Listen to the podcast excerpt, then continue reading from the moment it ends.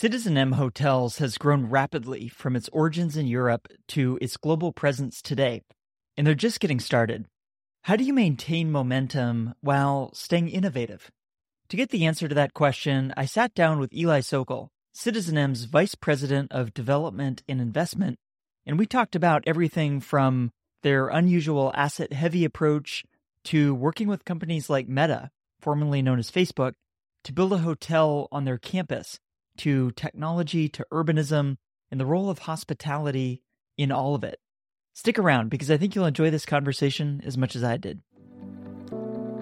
This is Hospitality Daily, the show that helps you stay informed and inspired each day by the most interesting people in hospitality. My name is Josiah Mackenzie, and my goal is to help you reconnect with why you work in this industry and get fired up to go out there, delight others, and reach your goals. Let's get started.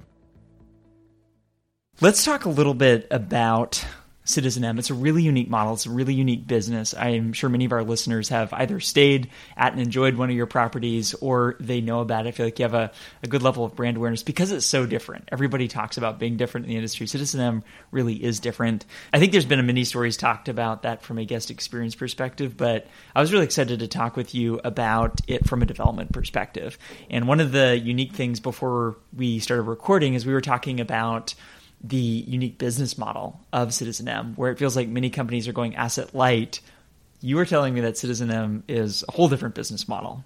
That's right. And it's always been that way. So, just to take a step back for a moment, the company was founded in 2007. So, in the hotel world, we're still quite young.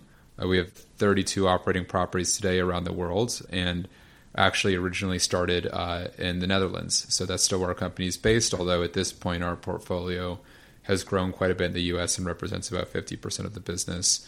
So, from the get go, as this brand was conceived, it was always thought to be asset heavy, meaning that we have some level of ownership in every asset that we operate. There, there's pros and cons to that business strategy. The pros are that you really have total or maximum control over the product and the brand and the strategy of growth, quality control. And of course, when you're an owner, the upside from a cash flow standpoint is, of course, much more significant than if you're strictly a manager. There are potential challenges to being an owner. Of course, performance weighs more heavily when you're, you know, paying the debt and all that. It is a more capital intensive business. And so, therefore, a speed to grow and an ability to secure new deals is dependent on uh, opportunities that are investment opportunities, not just management opportunities. So it, it, could be harder, but it also creates these opportunities, as you mentioned. I this is not a brand new thesis, though. citizenM has been at this for a while. I wonder if I first became acquainted with the brand maybe 10, 12 years ago, and the growth has been pretty incredible. Let's walk us through over the last decade. How has citizenM grown? Yeah. So for an American audience, the the brand first came to the states in 2013 with our hotel in Times Square. Random twist of fate I was an architect at the time, and, and, and, our firm worked on that project. So I first heard of the brands back then, touring that building when it was under construction. Uh, so was really taken with the model, which I think at the time was quite novel for the states, having these 180 square foot rooms that are, are you know much smaller than conventional standards of what American travelers used to. But you know, really, really amazing design, really high end fit and finish, really spacious and unique common areas. So started in New York um, and have scaled now to, I believe, 14 or 15 operating properties in the US with quite a handful under development. Our, our growth strategy in the US has been similar to Europe, where we're really focused on major US markets. So, gateway global markets that, that have international travel, domestic travel, the most diverse mix of demand drivers. But I think as far as a guest is concerned, these are the places that are typically really expensive when you travel both airfare, hotels, food. And so our whole value proposition is being an affordable luxury alternative where you can stay in these amazing places. Maybe you're not going to spend the whole time in New York or San Francisco in the hotel room, but it's an amazing place to drop your bags for a reasonable price. It's comfortable, you know exactly what you're going to get, and it's unique. And so by now, you know, we've started to really, I'd say, make a dent in the US market and are building our brand awareness, and that's been exciting to see. It's great. It's funny. I was uh, smiling as you were uh, talking about uh, creating the the New York hotel and, and that property. I was uh, watched that construction, watched the property open up, and I can't tell you how many meetings I had there. Because what's interesting is if you're a guest there, you talked about the rooms aren't large, but there's a really big living room, and so and it's so comfortable, so comfortable that I had so many uh, meetings there where I'd go and and you know buy coffee, and we would sit there, we would enjoy the environment. It's filled with art and is a really central but a, a fun place to, to hang out in, in New York. I wonder if we could talk a little bit about the business model. You talked about being more asset heavy, how that's different, and it, my understanding is you you also focus a lot on joint ventures, where many of your assets, many of the projects are joint ventures with outside partners. For people who are unfamiliar with with the kind of this joint venture notion, how would you explain? How would you define it? Sure. So I'll start off by saying that across our growth, we've uh, pursued a, a, variety of deal structures. We've we've developed quite a bit ourselves, but we've found I think the most success when we work with either local or national partners. These are folks who are experienced on the development side, who have uh, capital to also invest in these projects alongside us, and who are frankly more local in the markets that we care about than we may ever be as a small global team. Anyone who works in real estate knows it's it's a locals game at the end of the day we have a corporate office in the Netherlands. We have a U.S. office in New York and Seattle. And my job covering seven or eight markets, I can do a reasonably good job keeping my ear to the ground. But it's basically impossible for anyone to be a true expert in every single market in every neighborhood and knowing you know what are the entitlement challenges what what does the competitive landscape really look like what's what's in development what growth is there to look forward to so bring in joint venture partners uh, these are folks who have a really unique understanding of the markets where we want to succeed in, often have access to the best deals because typically the best deals are not marketed but are but are brought to you by people who who have the best relationships in these markets. So there's a lot of value in having a partner. In our view, they help de-risk the execution of a development, helping us reduce our capital requirement for every deal, allows us to do more deals, and uh, and and help us find uh, the very best opportunities. I want to talk about a number of your projects, but I wonder if we could talk about one here in the area. We're recording in San Francisco, uh, not far from here in Menlo Park. Uh, there is a, a, project that you and your team have been working on for, for some time. My understanding it's a ground lease deal uh, with Meta, formerly known as Facebook. Um, and it, w- it was a, a bit of a novel concept. I wonder if you could share a little bit about how that project came to be and explain the thesis that, that's a little bit kind of new and different on this one. Sure. Yeah, it's a really exciting project. We're nearly done with our construction there, so uh, we'll be doing our soft opening in a short while, and very excited about that. it's a first in a few ways for for our brand, um, being an, an on-campus hotel. So the hotel is literally on the Meta headquarters campus in, in Menlo Park. It's the first time we've done that uh, as a business, and in addition to that, it's it's you know a more suburban location by definition than where we typically have gone before.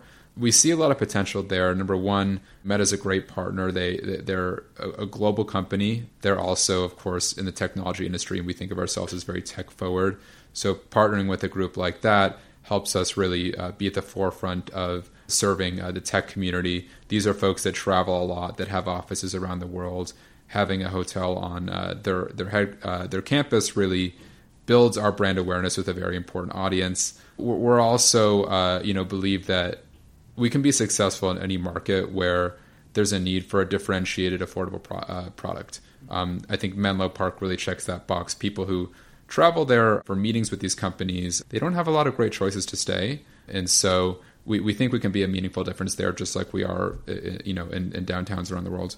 I'm really excited about that opening up. So I have family uh, in Menlo Park. My uncles have lived there for 30, 40 years, and my uncle actually works for the, the city of Menlo Park, and he does building inspection. So he's he's for years has always taken me um, around and, and, gotten tours around uh, Meta's campus and what they're building. He's so proud of it. It's interesting to kind of hear people from the community. So excited to see development there. So I'm really excited to see this open up, and I think it's going to. My understanding is there was a process that you and your team went through to. It was a competitive process where Meta wanted certain requirements. I, I'm just curious if was is this property or this project going to differ at all from a, a, more standard citizenM hotel, or is it? I'm curious if there's any kind of customization or. Yeah, it's a good question. How much we alter the offering from one location to another is, is a conversation we frequently have internally.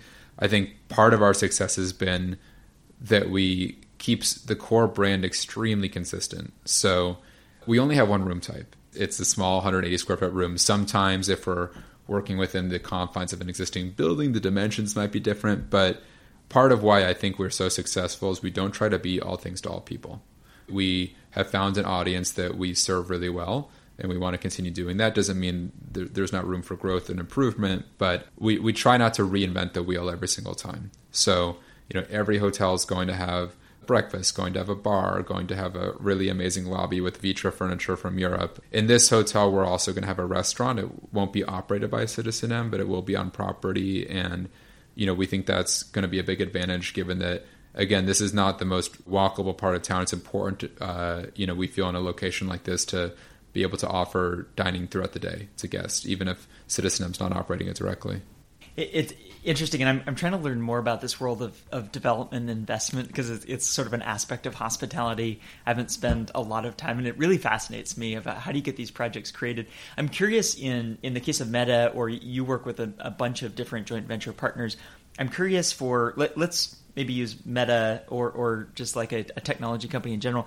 For them, is it is it about kind of the financial returns of of the project, or is there? It, it's more about we want to have we want to have this on our property almost as like an amenity for our clients and our, our employees. I, am curious if you kind of hear anything around that. Yeah, you know, I of course, obviously, things always have to make financial sense, um, but I think there's so many employees that, that come to this location um, and folks that Meta works with outside as well, and there's just no great place to stay in close proximity at a reasonable price. So they're of a scale where it really does make sense to have an on-campus property that can serve all their needs and where we can have this direct relationship with them to help plan for demands. We have meeting spaces as well in the hotel, so being able to to service their needs, you know, more uh, effectively than any off-campus property is worthwhile. I, am curious. You, you, touched on something there that that fascinates me in the sense that are there um, elements you've seen hospitality operate successful uh, locations around the globe um, but you know, kind of with to, to this point of meeting rooms, I'm, I'm curious from a um, like a group sales effort? Are there you know expertise or capabilities that you're bringing to the table that there, there's kind of synergies with a company like Meta on these projects? I think this touches on in part our our, our subscri- subscription program that we launched last year. We're trying to think about how do we make use of these spaces throughout the day and, and give value to our guests, even if they're not staying at citizenM that that time. So if you're a Meta employee and you're in New York and, and maybe want to take a meeting, but you don't need to be in the office, you know, being able to use one of our meeting spaces for an hour or two, or even taking a personal meeting from the lobby if it's just, you know, a, a virtual meeting. We're offering ways through a program like that where for about 10 or $12 a month, you can make use of these spaces uh, on your own time. You can you can rent a room without having to stay at the hotel. So it almost becomes more of a Soho house or lifestyle space, if you will, where sometimes it makes sense to be in the office. Sometimes you only have one in-person meeting, and I don't need to go to the office, but I, I want to have a have a good place, comfortable, reliable place where I can host people. I love it. Let's maybe talk about some other projects you have in development. Could be anyone. I'm curious if there's some that come to mind that speak to you know where you're taking the company in terms of how the brand's evolving and growing. Sure. So I'm mostly focused on uh, West Coast growth for the company. In general, our view is any market we go to, we believe we can support at least two or three hotels if they're you know distinct locations, distinct demand drivers. There have been a few markets we've been trying to find our way into for several years, and last year we were able to secure our first site in uh, San Diego and our first site in Denver. We're really excited about those markets because when you look at the kind of the network effects of where is citizenM now, and who is our customer, and where else does that customer go, and where else if they travel to that city would they like there to be a citizenM, or would they be likely to stay at a citizenM if it were there? A place like San Diego is really perfect for us. It has a really terrific mix of demand drivers. You have strong leisure base, strong business, government base, probably the largest convention market that we will be in by the time we open and uh, and a lot of drive-to leisure as well. So uh, we have a site in San Diego down in the Gaslamp Quarter, which is a historic district, and we've been really encouraged by the recovery of that market. It's recovered a lot quicker than other parts of California, and we think you know places like that where there's diverse demand drivers, you know, better positioned in a post-COVID world are exciting, as well as where we feel like they're, the the inventory needs differentiation.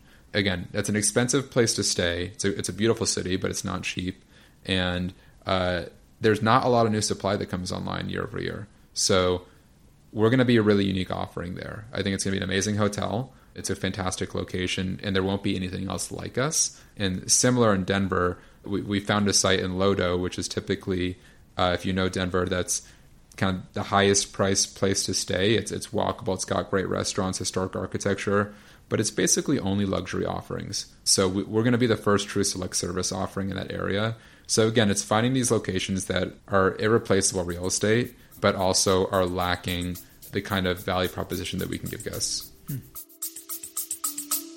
We'll be back after a quick break. Are you enjoying this conversation? If so, I invite you to text this episode to a friend or a colleague as well. Not only will you let them know that you're thinking about them, but you'll help them as well. One more thing. I'm having a lot of fun right now sharing videos and photos from the stories on the show. So if you'd like to see those or watch along, open up Instagram and YouTube now and follow Hospitality Daily so we can stay in touch. All right, let's get back to the conversation. I um, I'm glad you touched on that. I'm always curious by how people evaluate and identify where it makes sense to to open up projects and i think one thing that's always stood out to me since i first encountered citizenM is it felt like it was always ahead of the curve in terms of where consumers are going what trends are happening. I think there was this this sense of kind of like power to the people and it, there's a whole different type of traveler. I remember someone on your team was, was giving this example of it's the it's the guest that might take the bus from the airport to the hotel and then it's going to a Michelin star dinner. And so it's somebody who thinks differently about allocating their spend. I, am very curious because you're in conversations with so many of these, you know, property owners, developers, others in the ecosystem cities. What are you seeing or hearing in terms of trends, in terms of how people are moving around and working and getting together that's sort of fascinating you recently? Yeah, I mean, I think we've all seen pretty seismic shifts in how urban travelers conduct their lives post COVID, right? I was a five day in the office person three years ago. Now I work from home almost every day. Things have changed dramatically. And so I still love to travel. I still love to see the world. When I go on urban, tri- you know, trips, I want a place that you were talking about. This person takes the bus and then goes to a Michelin star restaurant. I think I kind of think of that as someone who's like an optimizer. You know, how can I get the most bang for my buck and then do the things I really care about? So you know, there's some people who who still travel and want to stay at, at the ritziest place there is, and that that will probably never change for some people. But there's others who want to see as much of the world as possible, uh, want to have really authentic experiences, um, and feel like every part of their travel and every part of their life that there's personality to the environments they're in. Even though we're a corporation, I don't think our brand feels very corporate. I think we uh, you know, convey a sense of like irreverence and, and, that we don't take ourselves too seriously. And so and that resonates with a lot of people who are craving authenticity in a world where it can be very hard to find. Yeah. I wonder, uh, you know, citizenM is, is, also known for its, I would say, ahead of the curve use of technology uh, as a brand. I'm curious, as, as you kind of think about this in your role, what's the role of technology in the sense of kind of what you think about providing and, and not providing? Yeah, great question. So we're I think we're definitely thought of as a, a tech savvy brand, but I think you got to be careful there because there are a lot of people who across all ages who are not as focused on using the latest technology throughout their lives. Um, some people like the analog way or just like a lot more human connection, and there's nothing wrong with that. I think we all value human connection to a certain extent. That's why we're in hospitality. So if you think about, for example, our our check-in experience at our hotel, um, you, you come into a kiosk where there's you know anywhere from five to eight screens on a table. I've done it a hundred times, so I, I can do it in two minutes, not talk to anybody, and go to my room if I've had a long day, check in completely without talking to another individual. But there's also going to be one of our ambassadors there to welcome you with a smile, help you check in if you need any help, uh, give you guidance on where's a good place to go get a quick coffee or a bite if it's late. And, you know, some people want that. Or even for me, I am tech savvy, but sometimes I still want to talk to someone anyway just because I was on a plane for five hours and I'd, I'd like a little bit of human connection. Same goes for our guest room. We have, if you've ever stayed with us, you know, we have an iPad that controls everything in the room. So blinds, lights, different mood lighting, temperature, TV, you name it. It's really cool. And I think for some people, it's, it's, it's a difference maker for us. And for many others, they don't touch it the entire time they stay there. They're going to use the light switches. And that's perfectly fine too. I think what we do well is we offer, you know, technology that's ahead of the curve or at least, you know, meeting meeting today's moment, but we, we don't force it upon people we realize that everyone's at a different place with technology, and we have to meet you meet them where they're at. Um, we had someone from our community, Stephanie Ledger, was really curious about how you think about sustainability in the development process and how you might do things differently from others in that area. We have these kind of base standards. For example, in the U.S., we're always going to try to hit. We we we must hit LEED golds, um, but you know, in a place like California, you're kind of going to get there anyway. So what what do we do beyond that? I think is what's important when we're even thinking about site criteria. We're we're analyzing how well insulated is this location from climate risk, flood risk, fire risk, other events that could happen. So beyond just the development of each property, making sure it meets certain kind of building standards, our whole expansion criteria is based on a sustainable portfolio, one that's going to stand the test of time, both from a, a, building standpoint, the way the way we operate as well. You know, materials that are going to last long, building systems that are energy efficient and are going to cost less in the long run. Real triple bottom line uh, approach. That's great. You've been involved in uh, everything from architecture to development for years, and I'm curious now. Uh, you know, recording this in 2023 what is what trends or changes are you seeing recently that you're you're tracking and, and kind of excited by or, or, inspired by recently? Yeah, I think you know the across all asset classes, there's been especially in high cost markets this move towards density and really thinking about what what is the space that people really need. Citizen has a very clear vision on that, right? Small private space, large public space in the past I worked for a, a co-living company, and even though that's more on the residential end of things, the thesis is very similar. So I think there's been a real shift from a you know programming spaces in a way where we really focus on how can we actually impact people the best way today. If you're really only spending so much time in your hotel room, let's put money into that common area. Let's make that something truly unique. So I think you're seeing that across, you know, all asset classes really. Part of it is, you know, realities of increasing construction costs that are forcing us to be more efficient with less space. But it's also just the way that we're, we're interacting in an urban environment you and I live not far from each other in, in, San Francisco. And one thing that is a little bit off to- topic of hospitality, but I think could affect hospitality, is is the self driving cars we see. This has come up from everything from Tom Wolf, the concierge at the Fairmont Hotel, to many others I talked to. I feel like everybody's fascinated by it, either as residents of San Francisco or people that are visiting. I'm curious, do you do you see changes in transit affecting hospitality development over the next, let's say, five to ten years? Yeah, um, I do, and I think you know, like having as long as I've lived here, you've always seen these self-driving cars come around, drive around the city. Although now the difference is many of them actually are serving passengers, and you know, so now I have friends who are taking Ubers without a driver, and so it's starting to become real. And I think there's a lot more discourse around it in San Francisco, some favorable, some not. I guess as an urbanist, I think I'm frankly a little bit less interested in the self-driving aspect and more interested in micromobility, which I think has maybe not gotten as much attention, but has made waves in a lot of cities around the world. I'm talking about you know these scooters that have kind of seemingly cropped up overnight in a lot of cities. Biking having a resurgence, uh, move, make our cities friendlier and, and more walkable and more enjoyable.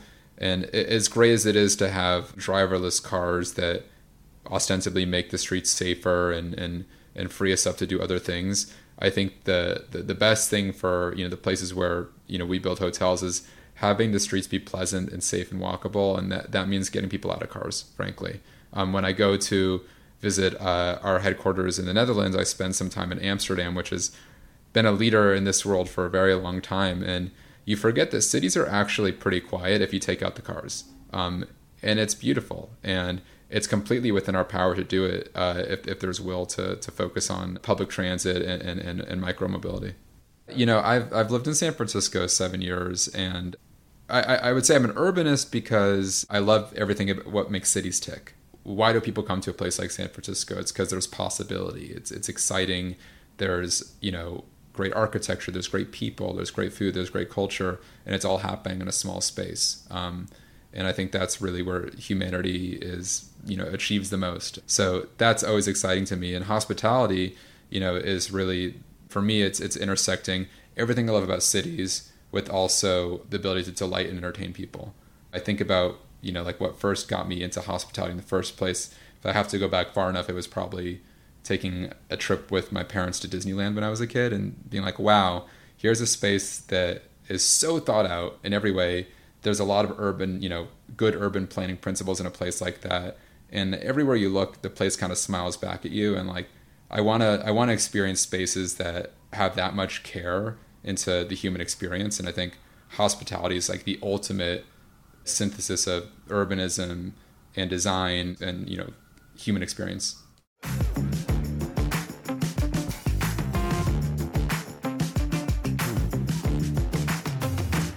Before we go, I want to let you know about a few more things. First, if you haven't done so already, subscribe to this podcast on Apple Podcasts, Spotify, or your favorite app to stay inspired each day by actionable insights from the most interesting people in hospitality. Second, I've started sharing videos and photos from the stories on the show on Instagram and YouTube, so if you'd like to see those or watch along, I encourage you to follow Hospitality Daily there so we can stay in touch. Third, if you'd like to listen to more conversations like the one you just heard, visit this podcast website at podcast.hospitalitydaily.com. I've spent a lot of time building out this website because I want to make it really easy for you to listen to the topics and guests that you are interested in, whether that's culture and leadership, or operations, or technology, or something else. Browse and search the entire library of more than 400 episodes for some of the top leaders and innovators in hospitality at podcast.hospitalitydaily.com com to get ideas for delighting the people around you and reaching your business and career goals. I produce this podcast each day and give it away for free because I want us all to learn and grow together. If you enjoyed today's episode, I just have one favor to ask. Please take a moment to text or email this episode to a friend or colleague who might appreciate it as well. They'll be grateful to hear from you, and what we covered in the show can help them, as I hope it helped you today. Thanks for listening, and I'll see you here tomorrow.